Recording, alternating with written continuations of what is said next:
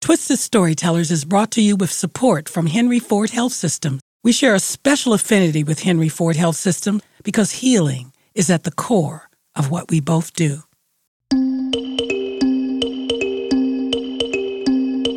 From WDET, you're listening to Twisted Storytellers. I am your curator and host, Satori Shakur. Can you believe it? This is the season one finale of the Twisted Storytellers. And in this episode, we're going to take you way back. This is the prequel to Twisted Storytellers, where it all began. It's 2011. I'm sitting on my couch, stressed out, clutching the remote, glued to CNN, Fox News, and MSNBC. Many Americans are sitting at the kitchen table, they're scanning the classifieds, they're updating their resumes. I'm holding my breath, waiting to see if the Republicans in Congress are going to vote to extend my unemployment benefits. We need to pass it for all the Americans who haven't been able to find work in an economy where there are five applicants for every opening. Now, I've been unemployed on and off since 2009, and it was rough. It was so rough that I'm surrounded by boxes because I'm packing to move out of my loft in Detroit into a bedroom in my sister's house the following week. And I'm sitting there trying to figure out how I'm going to pay for the storage unit and the U-Haul truck. And I got to listen to these filibustering knuckleheads label me a 99er. Lazy, don't want to work? I'm thinking you calling me lazy? when you're getting ready to take a break from doing nothing from the last time you took a break from doing nothing? Don't want to work. I worked hard all my life, as did my mother, her mother, and her mother before that.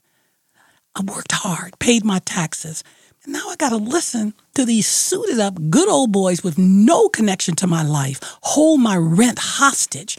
I'm so angry, I'm on my feet. I'm screaming at the top of my lungs, Vote, you constipated Mitches! And then when I heard myself screaming at the TV, I vowed that I would never allow again Congress or anyone else to dictate my life, liberty, or the pursuit of my happiness. I vowed that I would do what I love to do for the rest of my life, no matter what. Now, I was terrified of an uncertain future when I moved into my sister's house, into that bedroom. But little did I know my life would change a few weeks later when I met the moth at a story slam in Detroit. Now, I'm a storyteller. I come from a long line of storytellers, old black women from the South who used storytelling to teach, to warn, to entertain, to impart. They could make going to the corner store sound like Lord of the Rings. They were masters. I could only hope to aspire to their greatness. But I threw my name in the hat anyway. And I won. The Moth asked me would I host the, the new slam coming to Ann Arbor. And I said I would love to. And it was just this love fest. They're flying me around the country telling stories. I hosted the season opener in New York. I shared the same stage at the Hudson Theater with Adam Gopnik, Richard Price, and Garrison Keillor. My story was on the Moth Radio Hour, you know, NPR podcast. People from all over the world were thanking me for telling my story like it was a service. And then one night I'm on stage in front of a sold out crowd in Boston, and I'm telling my story. It had taken me six years to crawl back from the numb of hell and the devastating grief over the loss of my mother from ovarian cancer in 2005. And then nine months later, my son died of a massive seizure, the result of a brain injury he suffered in a car crash just a few years before. I was a dead woman walking, and the rest of my life looked like a joyless chore to live. And that's when I noticed that I could hear a pin drop. The audience was breathing with me, leaning forward, waiting for my next word. And I was struck by the fact that I had never been heard or listened to so profoundly. And in the space between my telling and their listening, I knew anything was possible. I felt love. I felt free. I felt whole and complete. And when I was finished telling my story, the audience applauded my struggle and my journey of overcoming. And I thought every single human being on earth should have this experience of being heard and listened to. And that's when I knew this is what I'm supposed to do. This is my calling, my purpose.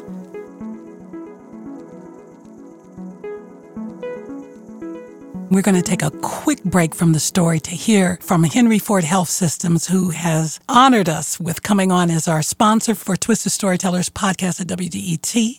And today uh, we're going to hear from a wonderful physician, and I've had a wonderful time being with her, Dr. Alexia Norwood. Hello, it's a pleasure to be here with you. We believe storytelling conveys a truth, it conveys a humanity, and it helps us balance out um, our well being.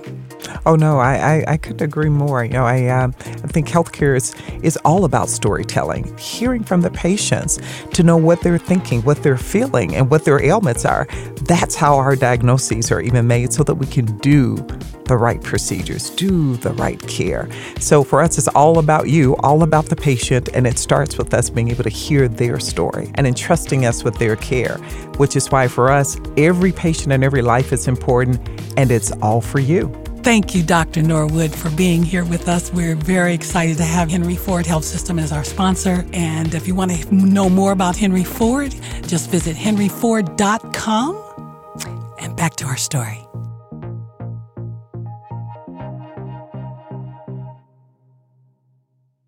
When I get back to Detroit, I, by this time I'm living in the basement of a friend's home in Ferndale, and I'm sitting in her garden one morning, and I'm thinking if storytelling could heal me, could it heal the city of Detroit? Because Detroit was grieving. It had been grieving for years. It had lost many lives and health and wealth, loss of integrity, loss of freedom of democracy. And when I would listen to the news reports, only 17% of Detroiters got out to vote at the polls today. I tried to remember did I vote the year my mother and son passed away? As I recall, I could barely get out of bed. And that's when it came to me the idea for the Secret Society of Twisted Storytellers. I would use storytelling with the intention of healing, with the intention of connecting the city of Detroit and out of telling our stories, we would heal and transform and become leaders. And then we would take our leadership and transformation into community and make a difference and be of service. I was so in love with the idea. I was so in love with the idea that but I didn't have any money. I was living in the basement of a friend's house, but the idea was so delicious that I, I sold tickets for $15 in advance to my friends and family and rented a little theater space in, in downtown Detroit with 45 seats. It was a sellout, and the four storytellers that evening got a standing ovation, and I was beaming like a proud mother, thinking, wondering, could this little social experiment actually work?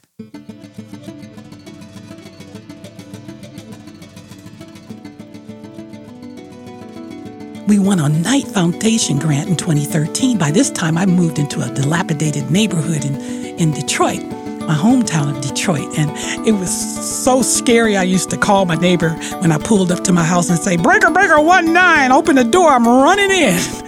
Until I got to know my hood and the 11 people that lived on my block.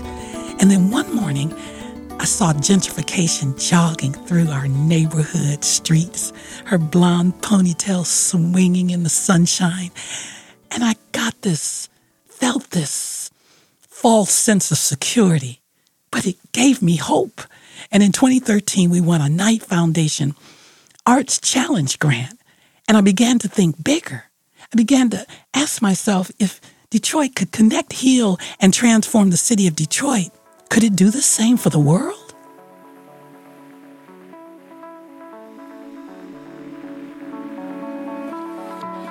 The Secret Society of Twisted Storytellers became a nonprofit 501c3 in 2014 with a global mission to connect humanity, heal and transform community, and to provide an uplifting, thought provoking, soul cleansing entertainment experience through the art and craft of storytelling. We believe that storytelling is organic, like organic fruits and vegetables, that it's organic therapy. We believe that storytelling is a vital and necessary component to the health and well being of any community and society. But what I've learned over the years that in the space between the storyteller and the story listener, anything is possible. that listening is a generosity, it's a human kindness. Listening grants being to another's experience, it's a service. Listening is a revolutionary act. And at the highest level, listening is the possibility of love.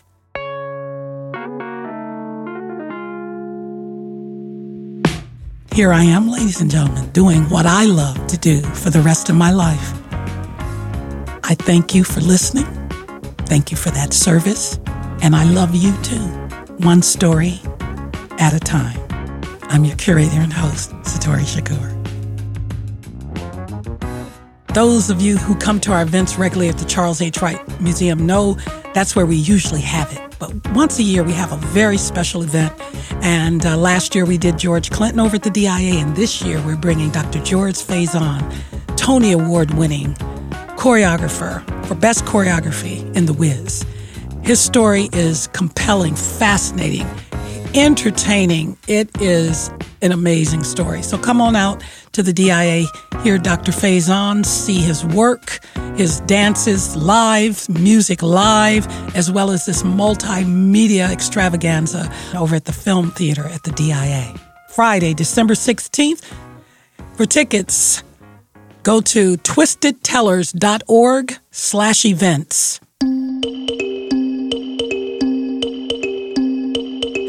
Twisted Storytellers is a production of WDET the show is produced by Zak Rosen, sound design, mix and theme music by Sam Bobian. Other music from today's show comes to us from our friends at Ghostly Songs.